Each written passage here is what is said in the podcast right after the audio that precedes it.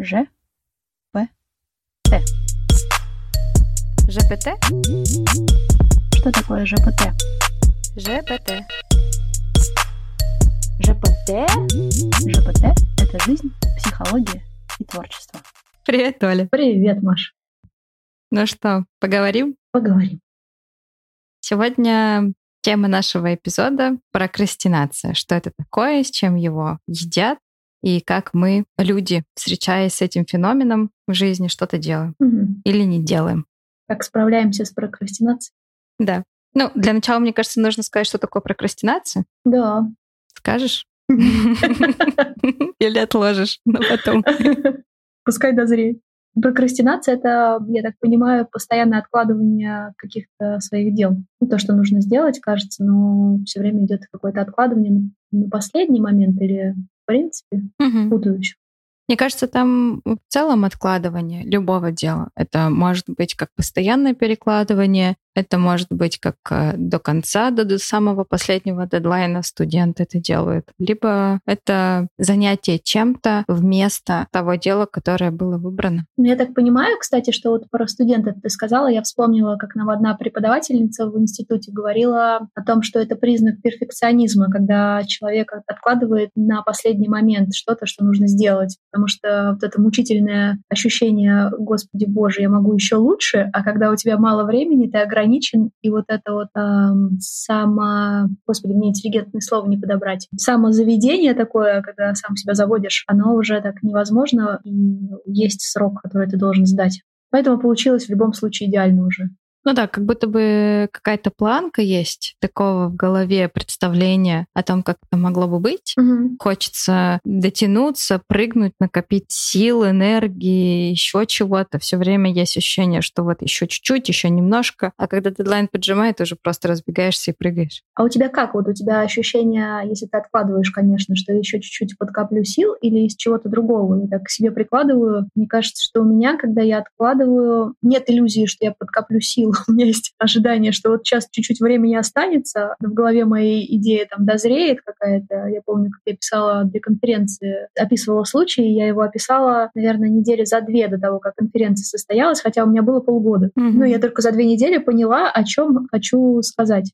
Мне кажется, здесь есть в этом резон, потому что когда ты выступаешь на конференции с докладом, который к тебе ближе и он актуален, про него намного проще и легче рассказывать. Потому что если бы полгода назад ты писала какой-то случай, за полгода, возможно, он бы стал не таким интересным, не таким актуальным. И уровень выступления эмоционально он бы был ниже. В этом смысле в какой-то степени мы такие экономичные существа, и поэтому есть вот это желание, наверное, стремление, иллюзия, что это дело не придется делать. То есть я думаю, что в прокрастинации есть одна из составляющих, когда идет сопротивление, когда задача или дело вызвано не внутренней мотивацией, а внешней мотивации, mm-hmm. когда нужно сделать для кого-то. И тогда есть вот это сопротивление, желание дождаться момента, когда это делать не будет. И на самом деле в большинстве случаев такое бывает, что люди не делают, и им не нужно делать или переделывать по сто раз, потому что mm-hmm. переменные, они, mm-hmm. правда, складываются так, что оно чудесным образом все перескладывается. Да, это как старая шутка, что если начальник дал задание, не надо торопиться его делать. Нужно подождать, пока задание изменится, потом еще раз изменится, потом еще раз изменится. Ну вот тогда можно и сделать. Ну да, в этом смысле у прокрастинации, наверное, есть какие-то свои плюсы. И в этом смысле сопротивление, оно же всегда стоит на нашей стороне. И мне кажется, что есть смысл смотреть именно в эту прокрастинацию, в это сопротивление. Но тогда вот так интересно, что тогда появляется что-то внешнее, что-то внутреннее, из чего мы создаем, придумываем это задание, либо это дело, оно же не просто так. Ну, хотя есть же еще решение каких-то проблем, mm-hmm. но там, мне кажется, и не возникает прокрастинация. Человек просто решает проблему, если это правда проблема. То есть это про что-то, что не вызвано сильным эмоциональным всплеском. Я сейчас подумала о том, что когда-то я думала, что наша структура, система образовательная построена таким образом, что нас обучают через страх. Страх ошибки, страх оценки, страх наказания. И получается, что большая часть мотивации настроится вокруг страха, то есть мы как бы выстраиваем мотивацию от. Угу. Потому что если обучение идет через интерес, тогда мотивация к. Угу. Мне очень интересно, я хочу, я двигаюсь к этому, и мое движение двигается к. Но так как мы десять лет в образовательной системе в большинстве случаев двигаемся по направлению от, и в институте по большей части, там, чтобы не отчислили, молодые люди там не пошли в армию, еще какие-то вещи. Кажется, что там очень много мотивации от. Угу. Хотя если выбрать правильное направление, то, которое интересно, ну, по крайней мере, у меня мотивация в институте точно была к. Но этот паттерн, он просто закрепляется, и очень сложно перестроиться, очень сложно дальше находить стимул и мотивацию к, а не от. И получается, что вот это сопротивление, оно как раз-таки типа, а вдруг пронесет, а вдруг не надо будет контрольную писать, а вдруг зачет автоматом поставят. Потому что в этом нет чего-то внутреннего, есть внешнее, и тогда прокрастинация — это просто способ избегания. Такой очень, может быть, пассивно-детский, но, тем не менее, очень временами хорошо работающий, потому что мы как-то ограничены во времени и в силах делать все прям супер идеально по каждому предмету и везде. Это, мне кажется, нужна либо очень хорошая сила воли, либо очень большой талант.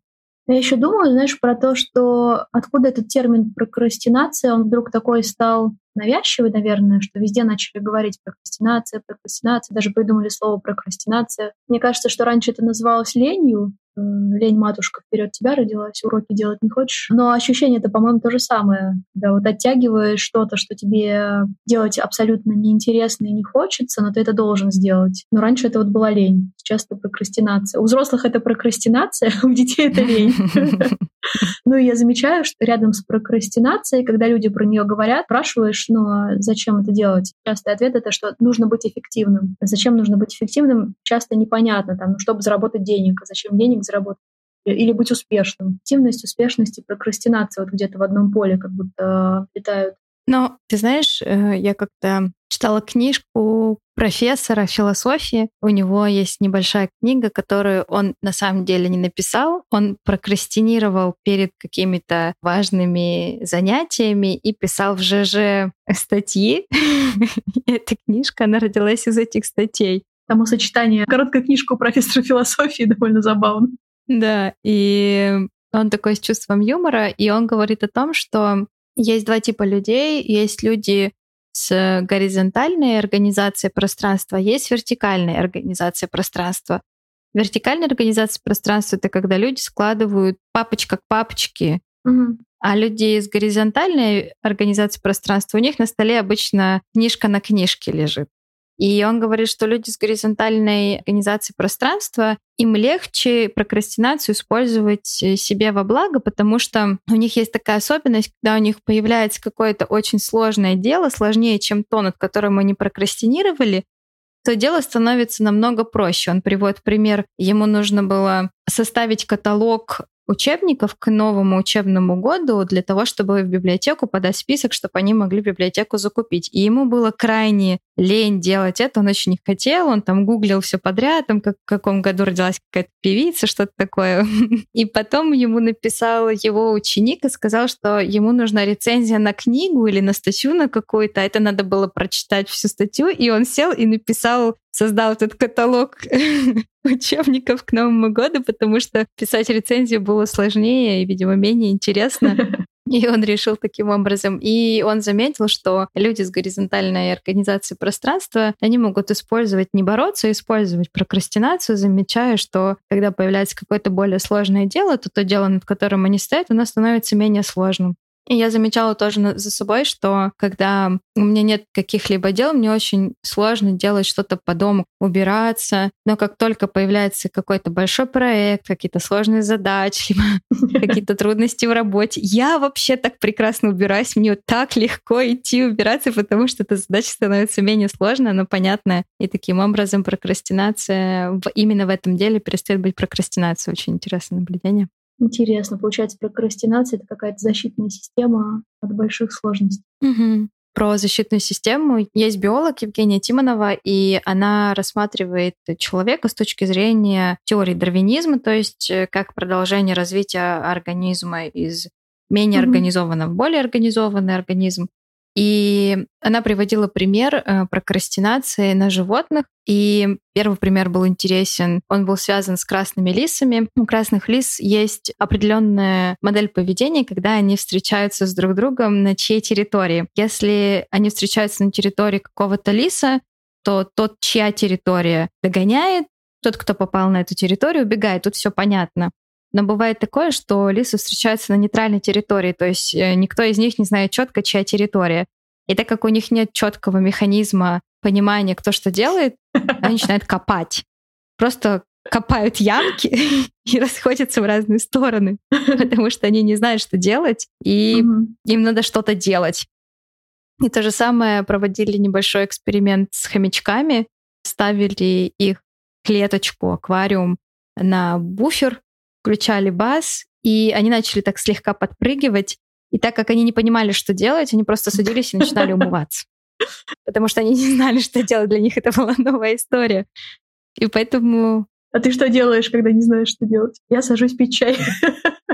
Это тоже. Я скорее кофе, да, я иду, наливаю себе кофе. Либо я начинаю скроллить ленту в поисках как бы ответа, подсказки, чего-то такого. В итоге попадаю в недры рилсов, каких-то смешных роликов. И вот я уже, там, не знаю, час сижу, смеюсь, шлю всем знакомым и друзьям. Но при этом в этот же момент в голове продолжаешь думать об этой задаче. Mm-hmm. Замечала такое, что одна часть тебя смотрит рилсы и даже иногда смеется, а другая часть такая обдумывает, так, что мы будем с этим делать. Это, кстати, интересный момент, потому что, мне кажется, есть как раз-таки у прокрастинации контакт с объемом задач. Если эта задача очень большая, и я не знаю, как к ней подступиться, она для меня фрустрирующая, я боюсь. И, скорее всего, когда я смотрю Reels, я, правда, не думаю об этой задаче, просто потому что я не могу ничего с ней сделать. И поэтому идея есть слона по кусочкам. Это то самое место, где э, задача дробится на подзадачи, и тогда уже они как-то удобоваримы, то есть к ним уже можно подойти, там есть какая-то четкая структура шагов, и ты можешь спокойно, думая только об одном шаге, не знаю, что там дальше будет, делать э, эту задачу. И поэтому, если у тебя задача такая достаточно легкая, то пока ты пьешь чай или смотришь Reels,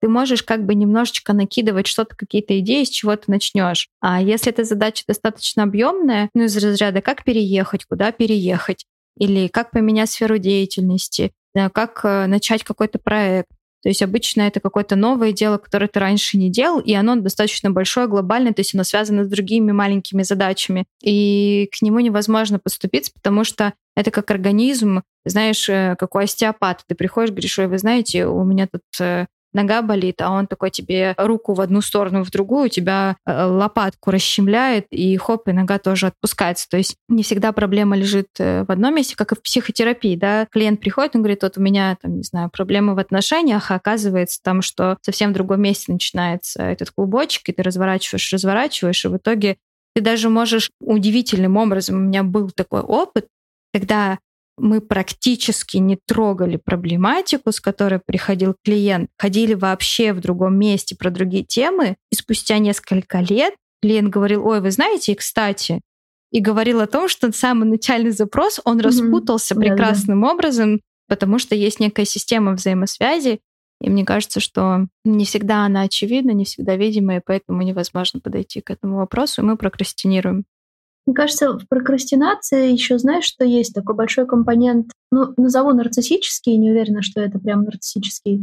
Вот когда про эффективность люди говорят, что вот там, не знаю, Илон Маск в моем возрасте уже строил Теслу. С другой стороны, там, не знаю, Христос в твоем возрасте уже умер. Ну, это же как-то не берется там.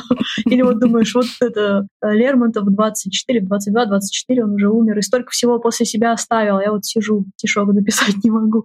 Ну, и это такое вот сравнение себя с кем-то заведомо проигрышное. Ну, просто заведомо.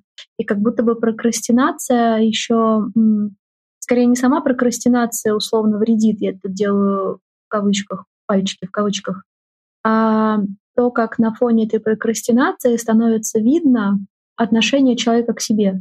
Ну, то есть это очень интересно, то, что вот как человек начинает себя прям вот гнобить за это, прямо уничтожать, там типа вот, нужно больше работать, а я не работаю. И там пропадает мотивация абсолютно своя, там для чего мне больше работать, точно ли я хочу там в этой сфере больше работать. Или, может быть, мой интерес уже все угас, и мне нужно искать что-то ну, новое, по идее. Или вообще-то меня устраивает уровень дохода, который сейчас есть. Почему нельзя им наслаждаться? Может быть, это изменится через год, может быть, через месяц. Но вот этого места наслаждения, кайфа от того, что у меня вот есть вот так, я это уже себе сделал, вот этого места наслаждения нету. Все время как будто бы человек сам себя стягает плетью.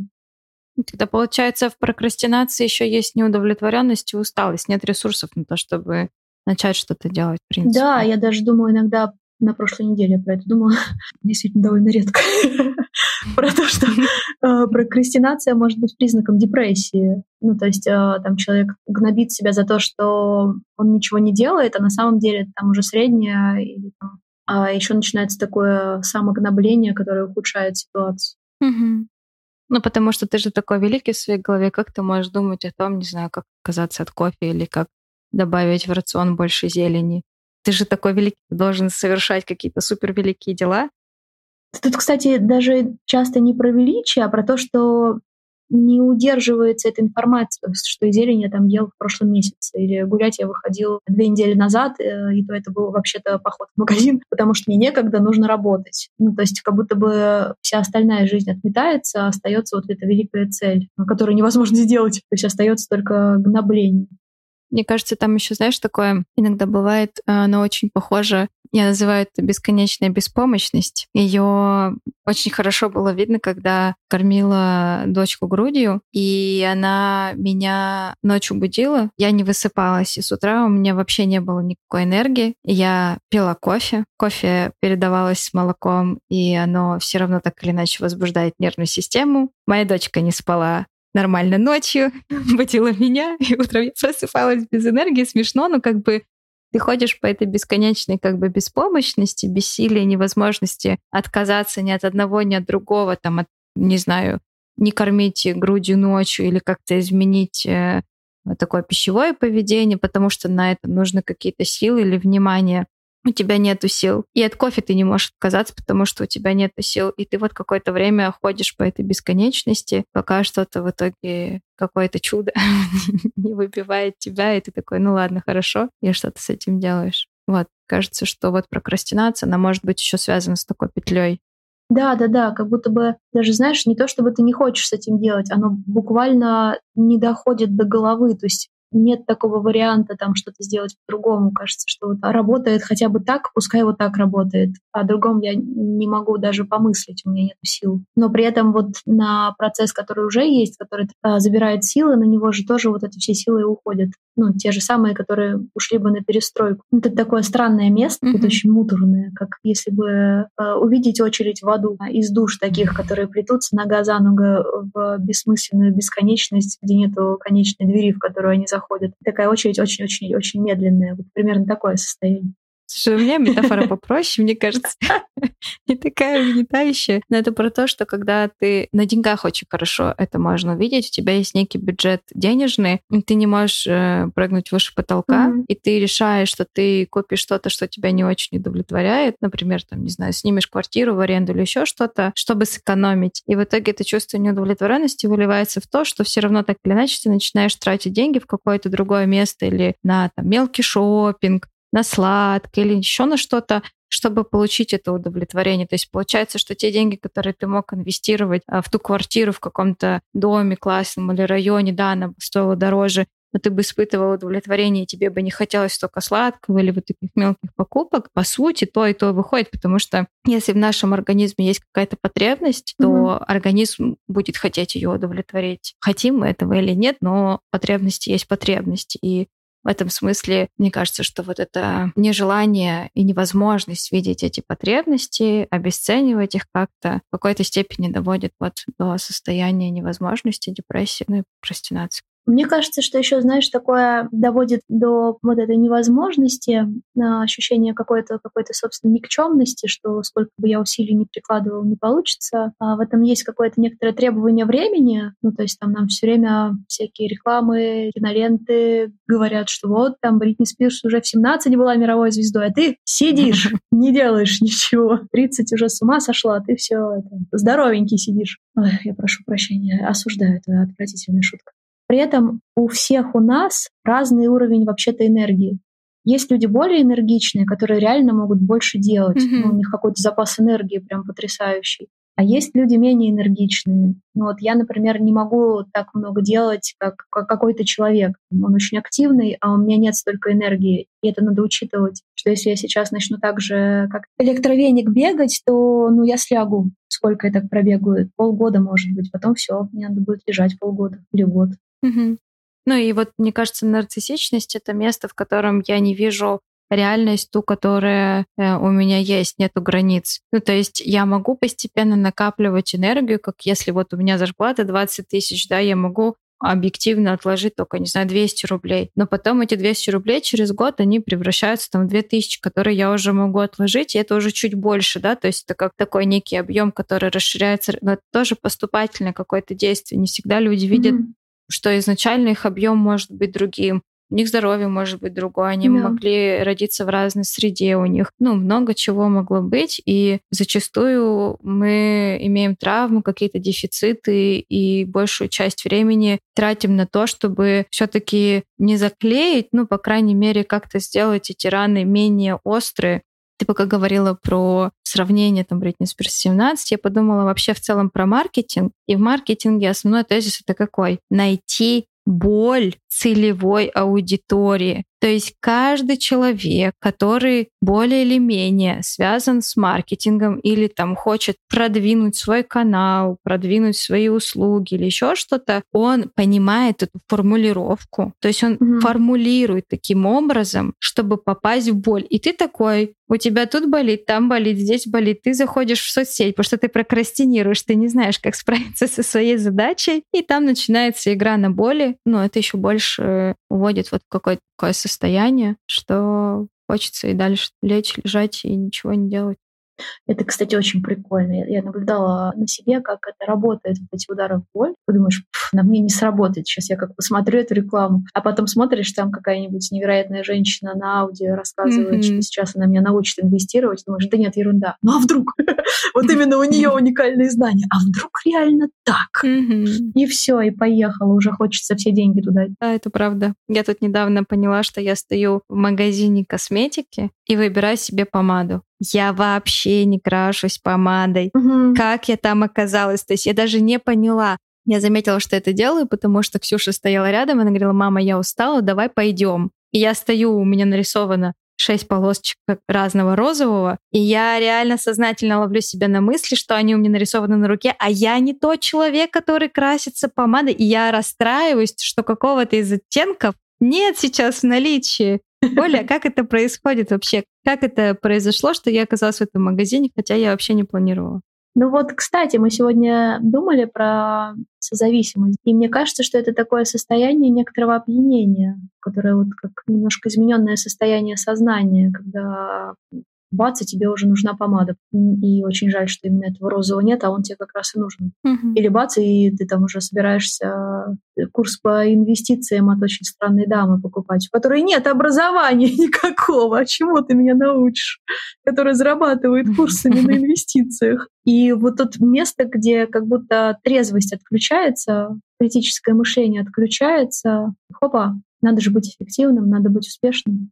Интересно, что мы, говоря о прокрастинации, очень так отходим, да, от самой прокрастинации, говоря на разные mm-hmm. темы, это тоже очень так, мне кажется, красиво, потому что это правда, чтобы удерживать в фокусе что-то так конкретное, это, во-первых, должно быть очень близко со мной, это должна быть какая-то внутренняя мотивация, это должно быть что-то достаточно простое, чтобы я мог сделать, и это должно быть что-то про заботу. Не про критику, не из чувства неудовлетворенности, а через интерес или заботу о себе. И тогда это место, к которому можно все время возвращаться. Это место, которое не забудется, это место, для которого не всегда нужны трекеры. Понятно, что есть какие-то напоминания, которые прикольно возвращают, но в целом, если это какое-то внутреннее, да, оно у тебя не заставит ждать, оно все равно вернется к тебе, и ты заметишь это, ты поймешь, а, ну да, точно, я же хотела вот это сделать. Ну, вот интересно, да, что делать. Часто люди спрашивают, которые страдают от прокрастинации, существующей или несуществующей, спрашивают, что делать, я все время прокрастинирую. Есть ли у тебя рецепт какой-то свой, что делать с прокрастинацией? Я начинаю искать сопротивление, именно называть его по имени, то есть заменить слово прокрастинация на сопротивление и стараюсь дать голос этому сопротивлению. Ну вот, если бы это сопротивление могло говорить, то что бы оно сказала? Если бы это сопротивление можно было со стороны описать, то на что оно было бы похоже? Как давно это сопротивление? Какое оно? То есть через сопротивление, потому что слово прокрастинация, оно более сознательное, умственное, оно у меня не вызывает никаких ощущений. Когда я говорю слово «сопротивляться», то внутри меня возникает ощущение, которое я могу так или иначе описать. И дальше я начинаю очень много говорить про желание и про интерес, и про заботу. Три вещи, про которые я говорю. Для чего тебе это нужно, как это тебе поможет, какой там в этом твой интерес, какая будет забота, что в итоге получится. Окей, ну, допустим, если ты это сделаешь, очень плавно снижать напряжение в этой части, называя сопротивление сопротивлением, и смотреть, что там внутри стоит, что действительно человек, даже если он услышал это где-то, там, успешный успех, ну, окей, а что там эта женщина с Ауди? Это похоже про Ауди или про комфорт, или про заботу, или про что это? То есть это место какое-то, ну, на что, или про безопасность какую-то. Может быть, Ауди и безопасность тоже связаны, как Вольво и безопасность связаны, да, на краш-тестах Вольво же. Там показывает результат какой-то, и у тебя может бессознательно считываться какая-то история, которая может связана быть с вот этой какой-то вещью. Мне кажется, в этом можно узнать себя, и через узнавание себя уже выходить на то, окей, а что ты сейчас, правда, можешь сделать? Начать, но ну, если это терапевтический процесс, то можно попробовать предложить неделю что-то в эту сторону поделать, а через неделю встретиться и mm-hmm. поговорить, как это замечалось, не замечалось, какие чувства возникали. То есть ты становишься в этом процессе видим, не одинок, и становится какой-то поддерживающей историей. Не так, что ты гнобишь тебя, все вокруг гнобят, а есть кто-то, кто, м-м, интересно, слушай, давай разбираться, что тут такое, как. Ну, мне кажется, что это очень помогает. То есть ты становишься не просто каким-то пылесосиком, который должен эффективно пыль сосать, там, да, там деньги сосать, или, не знаю, успех сосать, а это какое-то такое очеловечивание. А что за желание-то там прячется, чего ты хочешь? Ну, то есть такое очень человеческое отношение. Ну да, мне кажется, успешность и функциональность, они очень близки. А если думать про успешность как про чувство или про ответственность, например, ну, часто очень хотят быть успешными, потому что у них ответственность за детей, за семью, вот что-то такое, то в этом смысле можно и ответственность как-то немножко делить, потому что, ну, скорее всего, взрослый не один. И как-то про это говорить, думать, ну, то есть есть какие-то пути там, снижать тревожность, тем же подушкой безопасности, там, а какая сумма, насколько, и иногда даже у человека, когда появляется подушка безопасности, он меньше начинает тревожиться и зарабатывает больше денег за счет того, что он это делает уже не из тревоги, а из другого чувства. Угу. А ты как? А мне кажется, что еще здорово помогает, во-первых, пойти прогуляться, когда вот эта тревога захватывает, и все-таки за то, чтобы немножко походить. Покопать, как лисы. Да, да, но там через физическое действие, когда вот эта мыслительная жвачка немножко в ноги переходит, видимо, mm-hmm. и жвачка ножная происходит, так мысли подочищаются, ну хотя бы двадцать минут дать себе прогуляться, реально это прям переключает. И я думаю, что еще неплохо бы пробегаться взглядом, когда начинает крыть, что вот я там не добился ничего. Ну, посмотреть, в какой точке ты находишься, ты реально ничего не добился? Или это так прям не замечается все, что было сделано. Иногда даже выписать очень помогает. Угу. Просто реально вот выписать там все, что ты считаешь своими достижениями. Даже если ерунда какая-то. Сникерс вчера не съела, вот это достижение. Да, достижение. Вообще-то это не просто не съесть сникерс, честно говоря. Ну, то есть такое прям прописать. И вообще каждый год можно обновлять, там добавлять, что еще за год удалось. Угу. Ну, есть вообще очень классный сайт, но я думаю, что мы отдельно запишем поближе к концу года выпуск про mm-hmm. итоги года и как их подводить. Но интрига. Оставайтесь с нами. Но там есть определенный ряд вопросов, очень простых. И на удивление, несмотря на то, что я не очень люблю это делать, я уже три года подряд делаю. И элементарно даже посчитать количество отработанных часов или количество часов, проведенных в своей личной терапии. Хотя, ну, казалось бы, когда ты сядешь, посчитаешь, а вот ты считаешь. И это становится прям наглядно видимым. Это просто то, что ты можешь как mm-hmm. бы уловить таким одним взором за год. А если это делать там раз в неделю, раз в месяц, то мне кажется, что можно замечать еще больше. Я помню, я даже давала такое задание девушкам, которые молодые мамы. Было у меня такое, что какой-то период, видимо, на волне того, что я была молодой мамой, я, может, писала про это больше. Я давала прям задания, хотя я очень редко, крайне редко, почти никогда не даю такие задания, но я попросила один день четко записывать все действия, которые девушка совершает. Это было крайне важно. И реакция была одна и та же. Если девушкам удавалось все-таки сделать это задание, они приходили с круглыми глазами, они говорили: Маша, тут несколько страниц, как я этого не замечала вообще. И это становилось откровением. Да, да, люди прям не замечают, насколько много они на самом деле делают в своей жизни. Mm-hmm. Еще я подумала, знаешь, про что? Как будто бы прокрастинированием и гноблением себя за прокрастинирование человек с собой что-то делает, как будто бы наказывает себя. Я думаю, если спрашивать себя, а для чего я с собой это делаю? Ну, для чего я себя так мучаю? Да, mm-hmm. Там у меня нету миллиардов Илона Маска, и что? Для чего, если я буду себя гнобить, они же не появятся. Как я читала в интернете как-то историю такую, там мама писала про ребенка своего, что вот там второклассник, как-то она там с ним решала задачи, и э, так разозлилась, что дала ему подзатыльник, ну, там сама испугалась, э, потому что так вообще в семье не принято было. Mm-hmm. И мальчик поворачивается и такой говорит: «Чё ты думаешь, я математику стал лучше понимать?» Ну вот как бы, если ты себя долбишь, это же не сделает так, что у тебя вдруг появятся деньги или мотивация. Mm-hmm. Тогда для чего это делать? Ну и мне кажется, тут как раз всплывает тема аутоагрессии, про которую мы уже говорили, она очень близко, кажется, тут идет. И еще я думаю про то, что я замечала, что когда у меня есть какая-то неудовлетворенная простая физическая потребность типа сна или еды, mm-hmm. то я начинаю вокруг нее закручиваться, и вот уже все вокруг такие плохие, и вообще, и я перехожу на себя, и вот я, оказывается, не делаю или делаю, и вот это вот все.